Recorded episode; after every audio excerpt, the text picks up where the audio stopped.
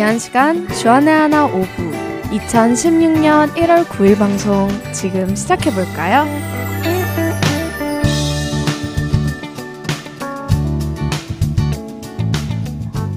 애청자 여러분 안녕하세요. 진행의 정다은입니다. 안녕하세요. 박윤규입니다. 지난 한 주도 예수님 한 분만으로 만족하는 삶을 사신 여러분 되셨으리라 믿습니다. 다음 점은 야구 좋아해요? 야구요? 어, 좋아하는 편이죠. 야구 룰은 잘 모르겠는데 가끔 경기장으로 경기를 보러 가기도 해요. 용규 형제는요? 아, 저도 좋아하는 편이에요. 뭐 매 경기를 찾아볼 정도의 광팬은 아니지만 큰 경기가 있을 때면 중계를 찾아보기도 하고 뉴스 기사를 읽을 정도의 관심은 있어요. 미국에서는 워낙 유명한 스포츠이고 또 한국 선수들이 메이저리그에 선수로 오면서 더 관심이 생기는 것 같아요. 네, 그렇죠. 그런데요, 야구 경기를 볼 때마다 야구는 필드에서만 뛰는 선수들이 아무리 뛰어나다 해서 꼭 승리를 할 수 있는 스포츠가 아니구나라는 것을 느껴요.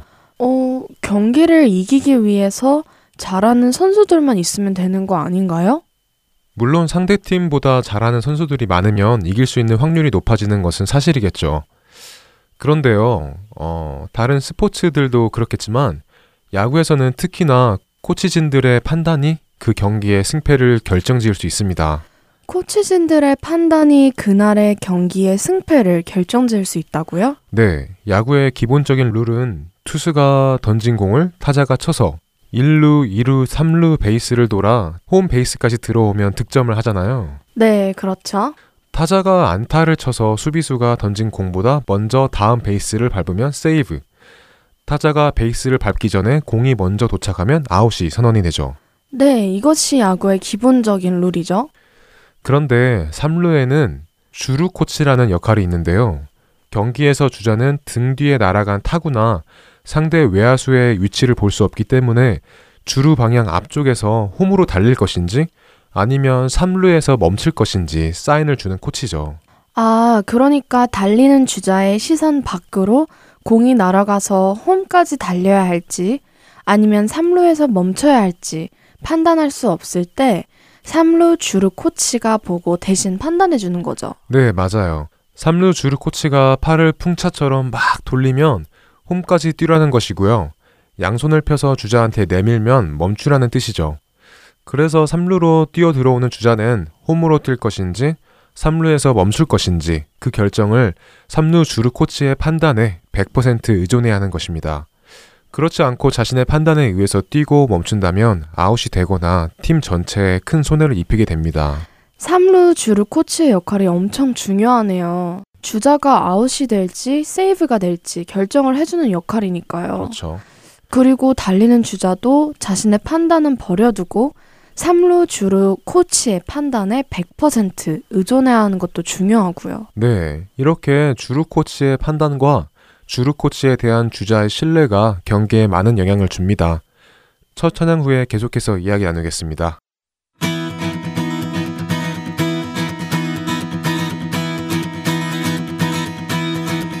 주를 찬양해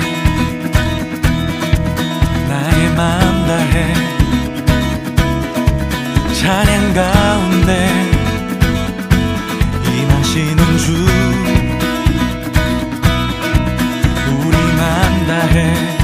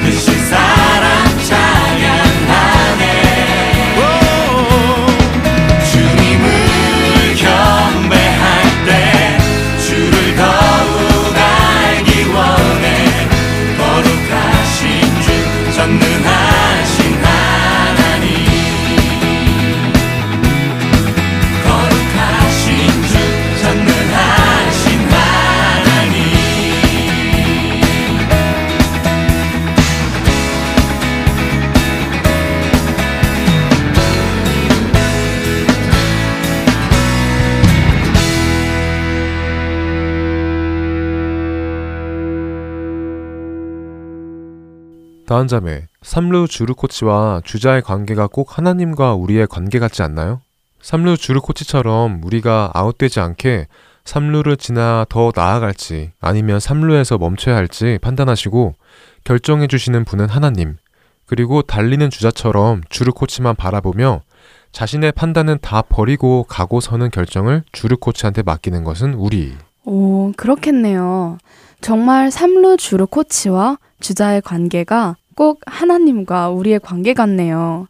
아니, 우리가 가져야 할 관계라고 말하는 것이 조금 더 옳겠죠? 네.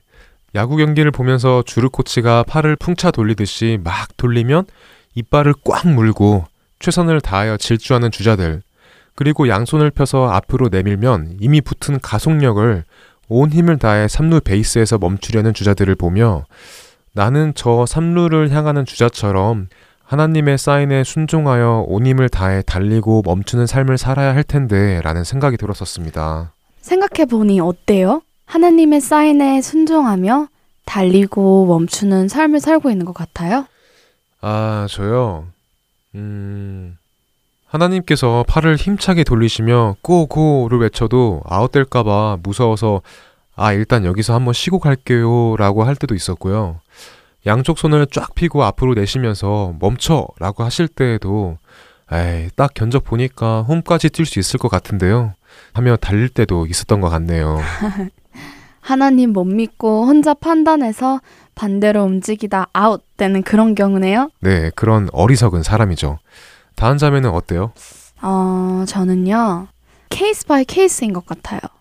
순종하기 쉬운 것이 있는가 하면 또 순종하기 어려운 것이 있어요. 그런데 어떤 것에는 순종하고 어떤 것에는 순종하지 못하고 하는 것을 과연 순종하고 있다라고 말할 수는 없지 않나요? 아, 그렇죠.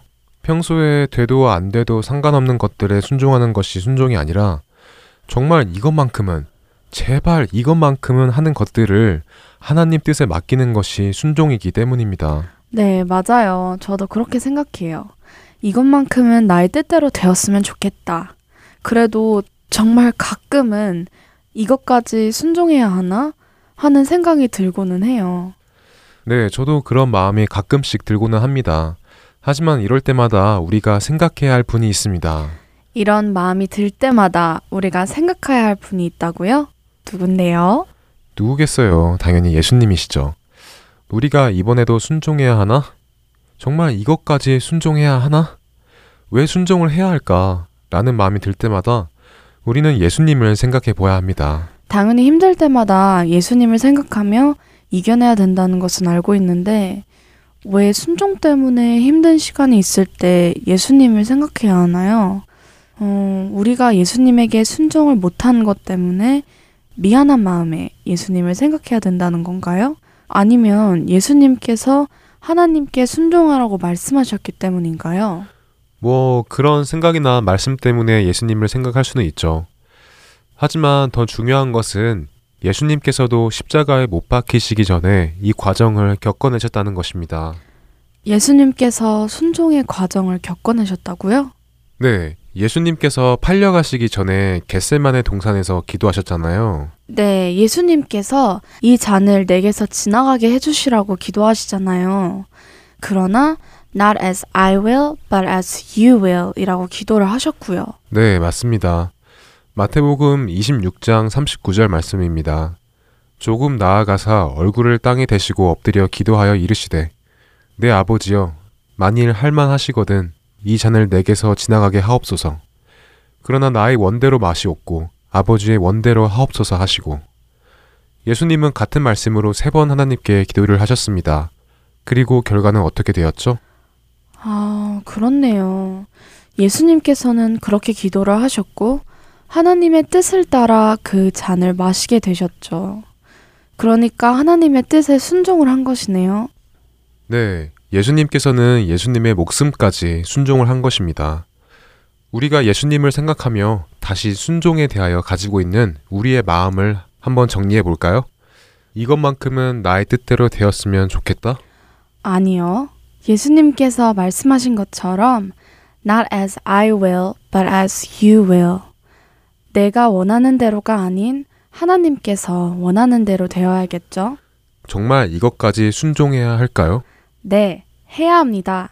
예수님께서는 죽기까지 순종하셨으니까요. 네, 맞습니다. 그리고 우리는 왜 순종을 해야 할까요?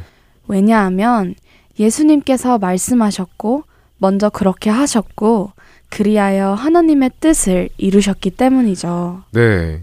그는 육체에 계실 때에 자기를 죽음에서 능히 구원하실 이에게 심한 통곡과 눈물로 간구와 소원을 올렸고 그의 경건하심으로 말미암아 들으심을 얻었느니라.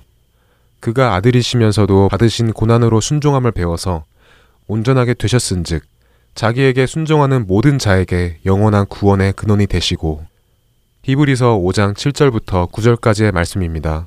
예수님께서 순종하여 우리 모두에게 영원한 구원을 주셨습니다. 예수님께서 순종하여 그 핏값으로 영원한 구원을 받은 우리가 하나님께 순종하는데 더 이상 무슨 이유가 필요 있을까요?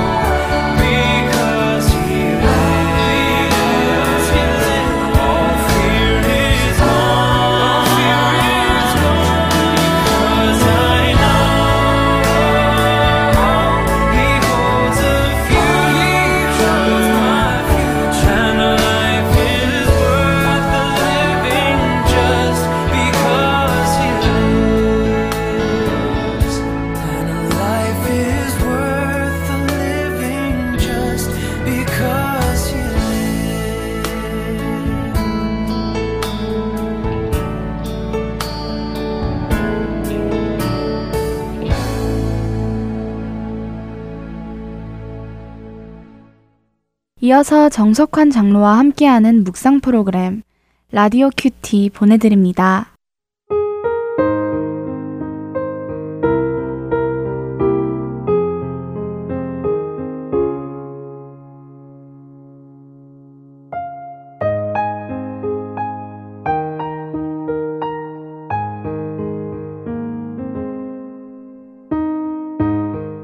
그리스도의 사랑이 우리를 강권하시는도다. 우리가 생각하건대 한 사람이 모든 사람을 대신하여 죽었은즉 모든 사람이 죽은 것이라. 그가 모든 사람을 대신하여 죽으심은 살아있는 자들로 하여금 다시는 그들 자신을 위하여 살지 않고 오직 그들을 대신하여 죽었다가 다시 살아나신 이를 위하여 살게 하려 함이라. 고린도 후서 5장 11절로 12절의 말씀입니다. 잘생긴 한 미국 청년이 오사카에서 나가사키로 향하는 배를 타고 있었습니다. 그는 이곳에 선교사로 오기 위해 미국에서 오랫동안 훈련을 받고 이제 꿈에 부풀어 임지로 부임하는 중이었습니다. 잠시 후면 만나게 될 영혼들을 생각하자니 사랑하는 마음이 절로 들었고 그들을 위해 잠시 기도도 드렸습니다. 그리고는 잠을 자기 위해서 숙소로 내려갔습니다. 그 밤은 비가 몹시 많이 쏟아졌습니다. 잠자리에 든 청년이 무엇인가 이상하다고 느끼며 눈을 떴을 때는 배가 기울고 있었습니다. 구명대를 입고 갑판으로 올라갔습니다. 곧 이어서 배는 침몰하고 폭풍 속에 몸이 잠깁니다. 그런데 바로 앞에서 허우적거리는 사람을 보니 웬 할머니입니다. 구명대는 1등 선실에 탄 사람에게만 배당된 것이었습니다.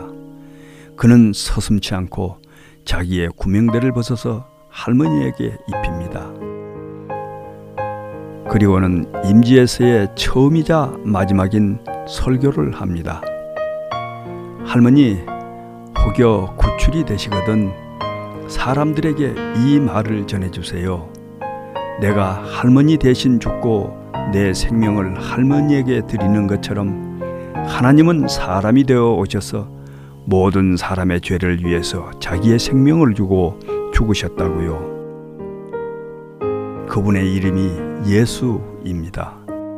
이 사실을 믿으면 영원히 살게 됩니다. 말을 마친 뒤 청년은 어둠 속으로 사라졌습니다. 그 후에 할머니는 구출되었는데 할머니는 방방곡곡을 다니면서 사람들을 만나면 이야기합니다. 나는 예수가 누구인지 몰랐습니다. 그러나 나 대신 죽은 그 청년 이야기가 그분이 내 죄를 위해서 그 청년처럼 죽었다고 합니다. 그 말을 할 때마다 할머니는 울었습니다. 청년만 생각하면 그 뜨거운 사랑이 자신을 압도하고 있었기 때문입니다. 후에 그분의 삶은 예수를 전하는 전도자가 되었습니다. 주님, 저로 하여금 당신의 사랑에 강권 당하게 하사 복음을 전하게 하옵소서.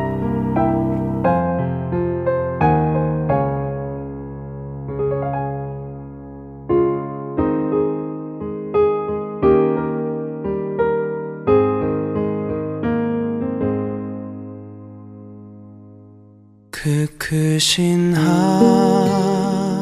하나님의 사랑 말로 다형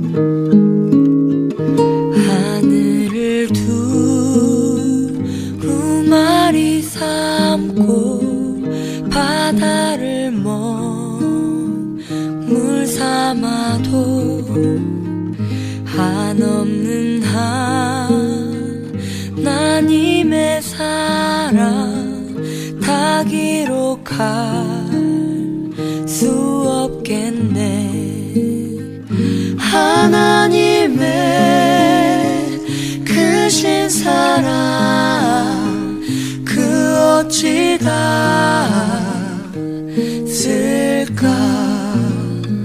저 하늘 높이 쌓아도 채우지 못하리.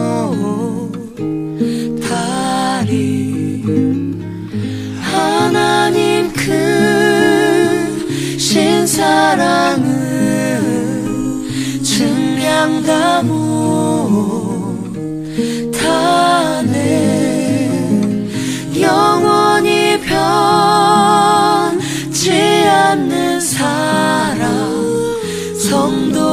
성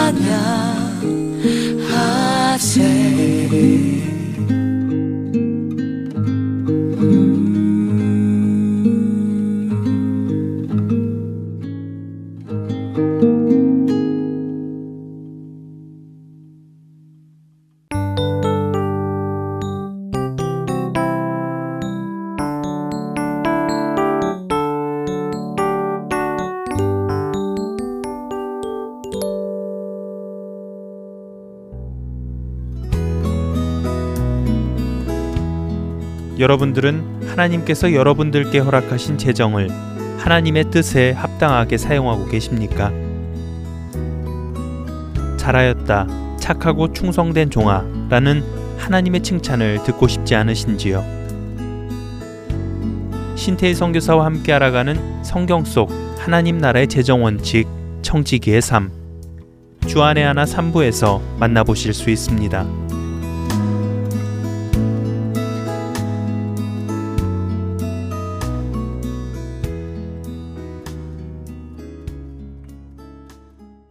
이어서 찬양의 원어적 의미와 성경적인 찬양이 무엇인지 그 본질을 함께 생각해 보는 프로그램 성경적 찬양으로 이어집니다.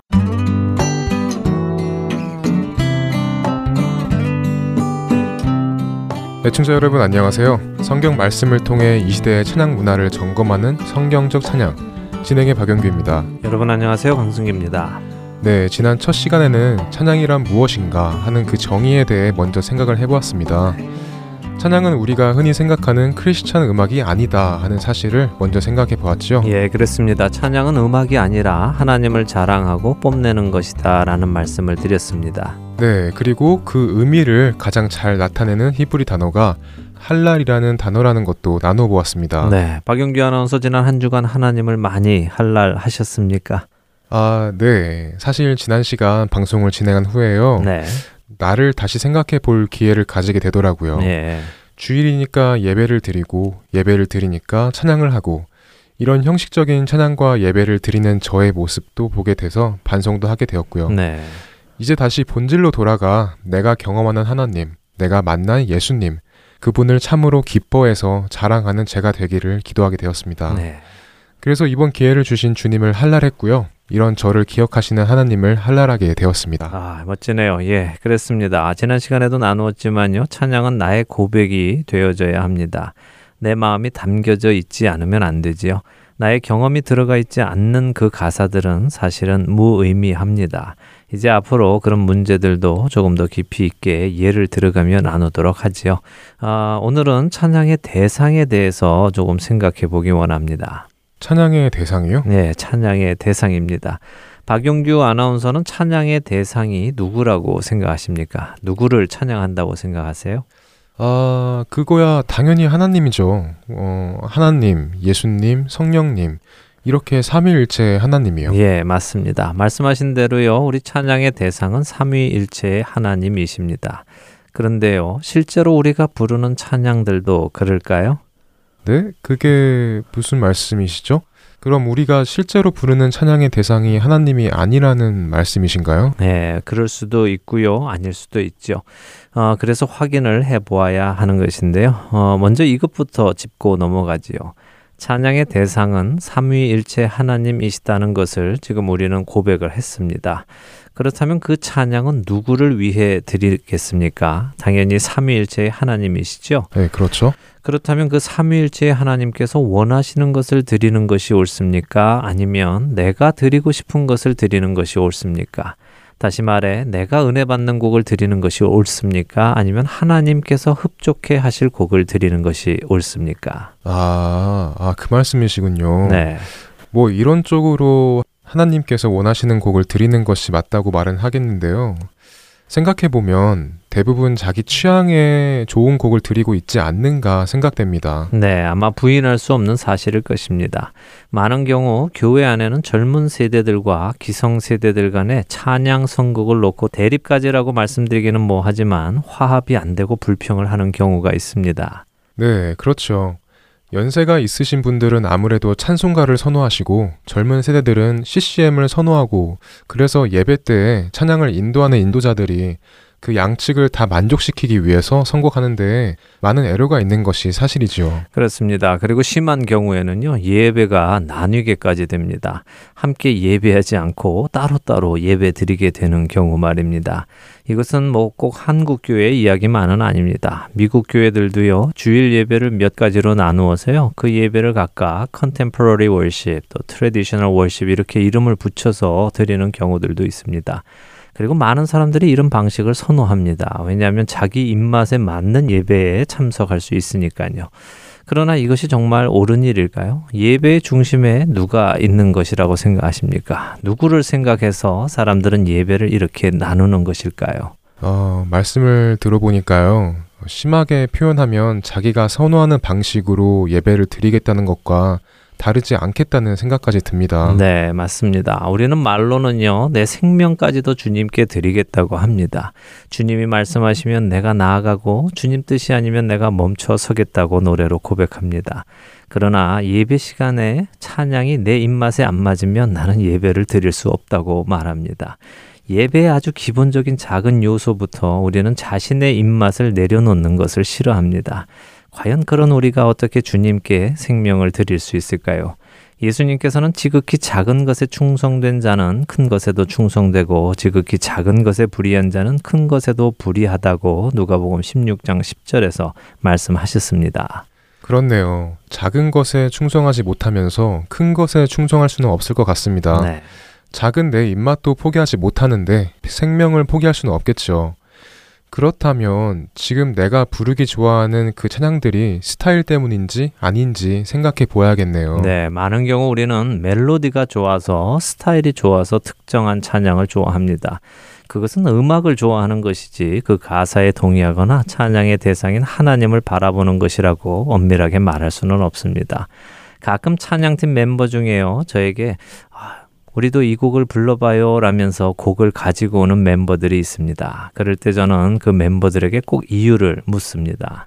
아, 왜 이 곡을 부르고 싶으냐 하는 질문이었죠? 예, 그렇습니다. 그 질문을 저도 처음 받았을 때 깜짝 놀랐었습니다.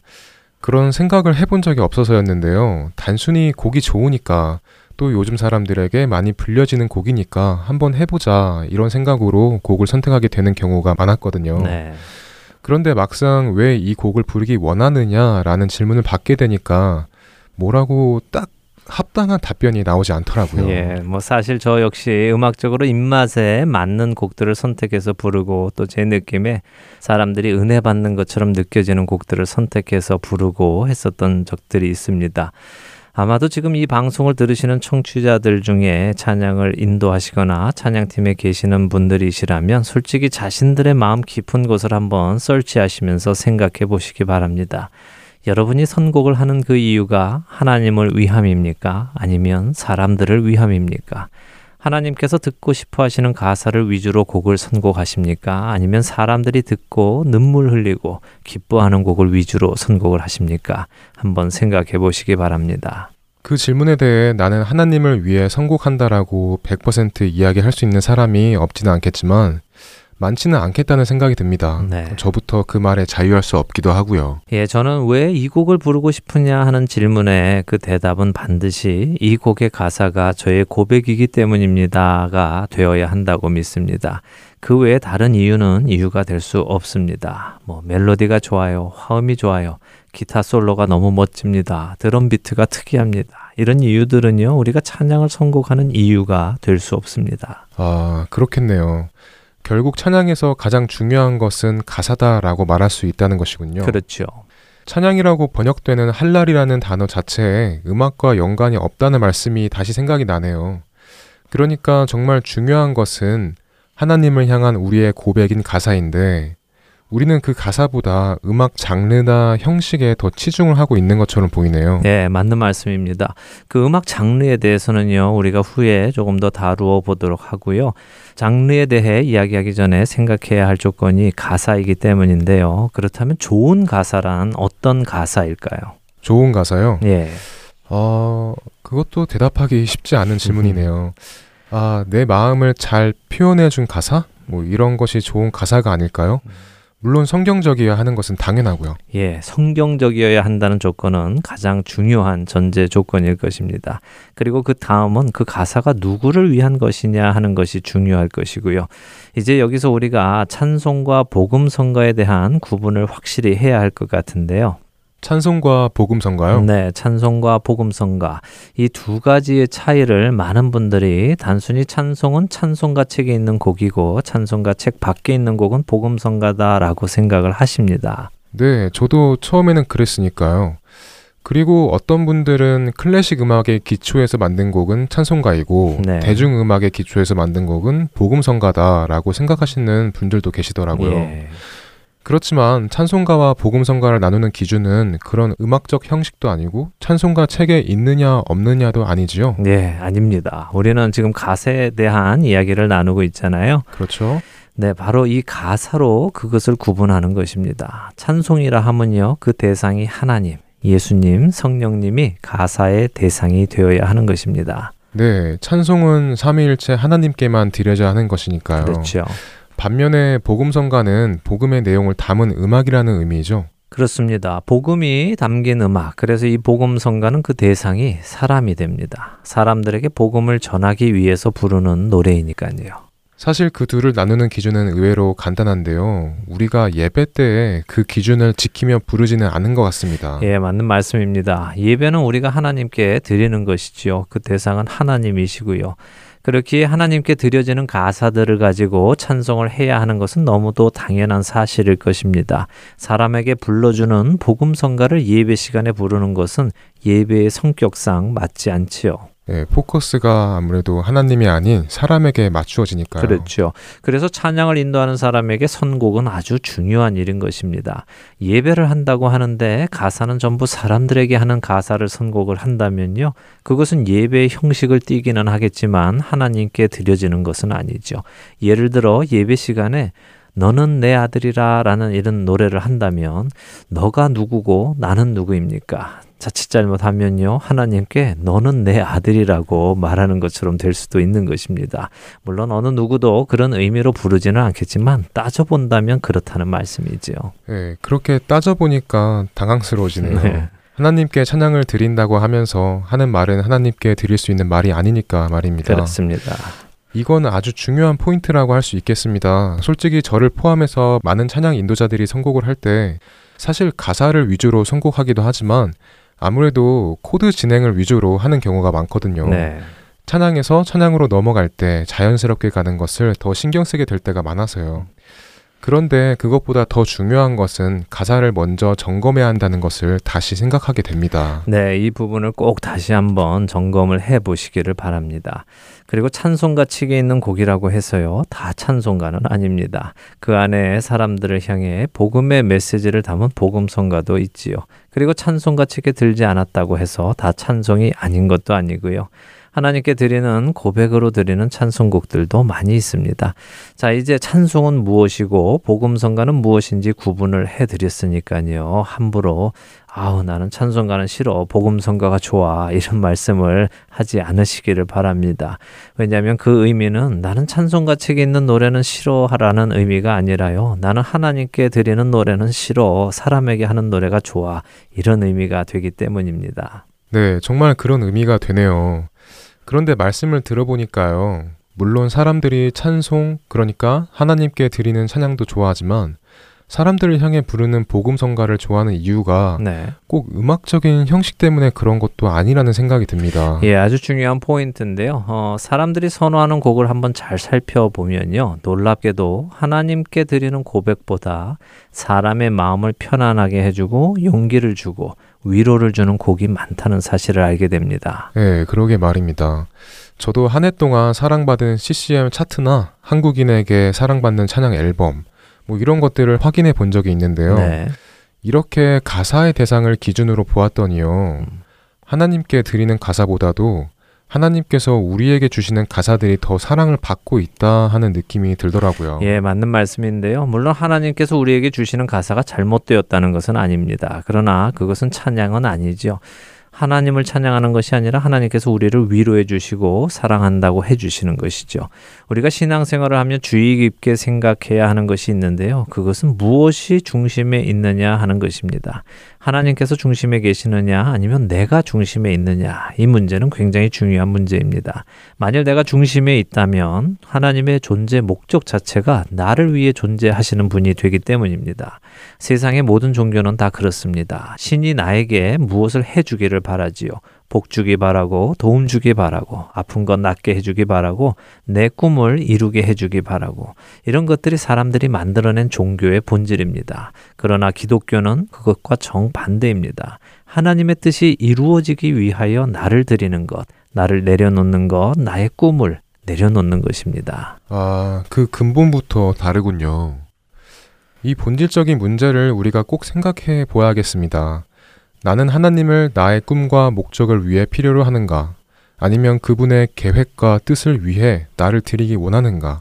이 문제에서부터 우리가 첫걸음을 떼어야 하겠습니다. 이런 이야기를 나누니까요. 어, 겟세마네의 예수님이 생각이 납니다. 어, 오늘 오부 주진행에서도 겟세마네의 예수님에 대하여 이야기를 나누었는데요. 또 이렇게 성경적 찬양에서 이야기를 나누게 되었네요. 아, 예수님의 뜻이 아닌 아버지의 뜻대로 되도록 모든 것을 내어드리고 죽기까지 순종하셨던 예수님. 네. 바로 그 예수님의 뒤를 우리가 따라야 한다는 본질을 다시 생각하게 됩니다. 네, 좋은 말씀입니다. 자, 이제 다음 시간부터는요, 조금 더 구체적으로 찬양의 가사도 살펴보고 이해도 들어가면서요, 우리가 이야기를 나누도록 하겠습니다.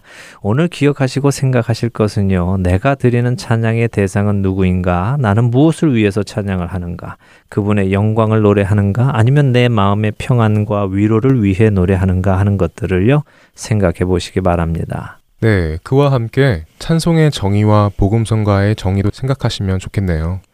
그것은 찬송가 책에 있고 없고가 아니고 또 음악적 형식도 아니고 그 가사로 구분된다는 것 기억하며 구분하기 시작해야겠습니다. 그러나 사실 오랫동안 그 구분 없이 사용해 와서 한동안은 굉장히 혼란스러울 것 같기도 합니다. 예, 그래서 지난 첫 시간에 그런 말씀을 드렸죠. 우리의 고정관념이 바뀌기란 쉽지 않다고요. 그렇지만 틀린 것을 알고도 고치지 않으면 안 될 것입니다. 힘들지만 우리가 이 기본적인 개념 정리부터 다시 해 나가지 않는다면요. 우리는 온전한 찬양을 또 성경적인 찬양을 드릴 수 없을 것입니다. 함께 변화해 나가기 바랍니다. 네, 힘들다고 포기하지 말고 틀린 것을 과감히 고쳐나가는 젊은 세대들이 되길 바랍니다. 그것이 또 젊은이들의 특권이 아닐까요? 변화한다는 건 말입니다. 네.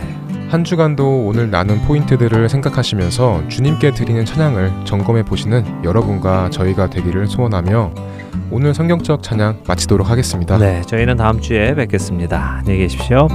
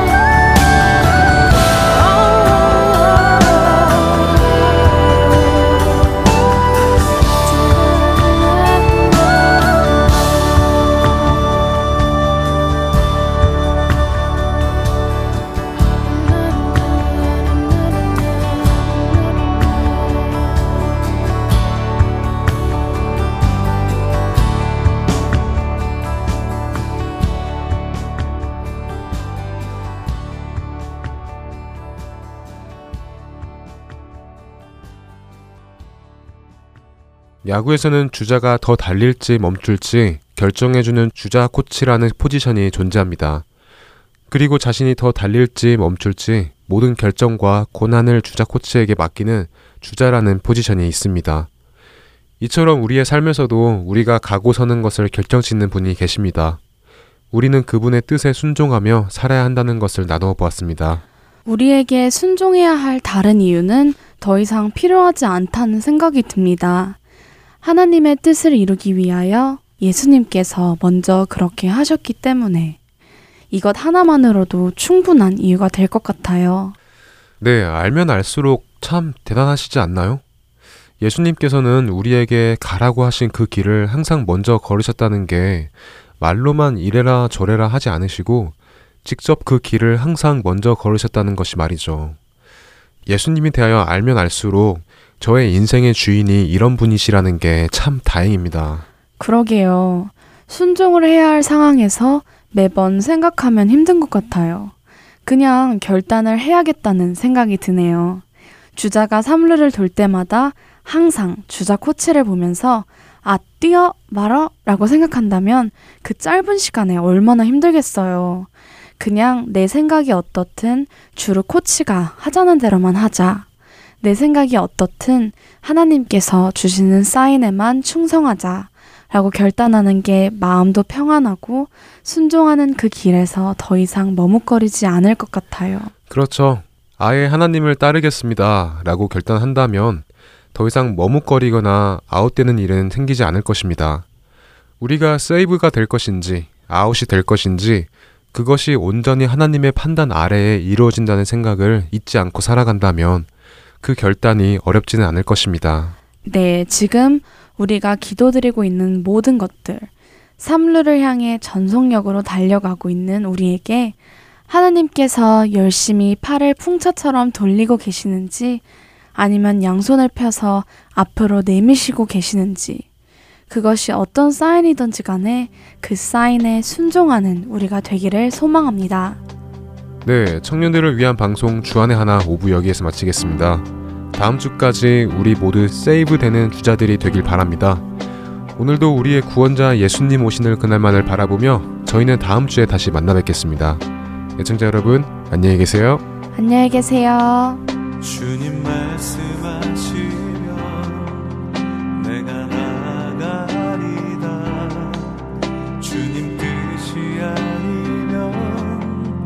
내가 멈춰서리다 나의 가고 서는 것 주님 뜻에 있으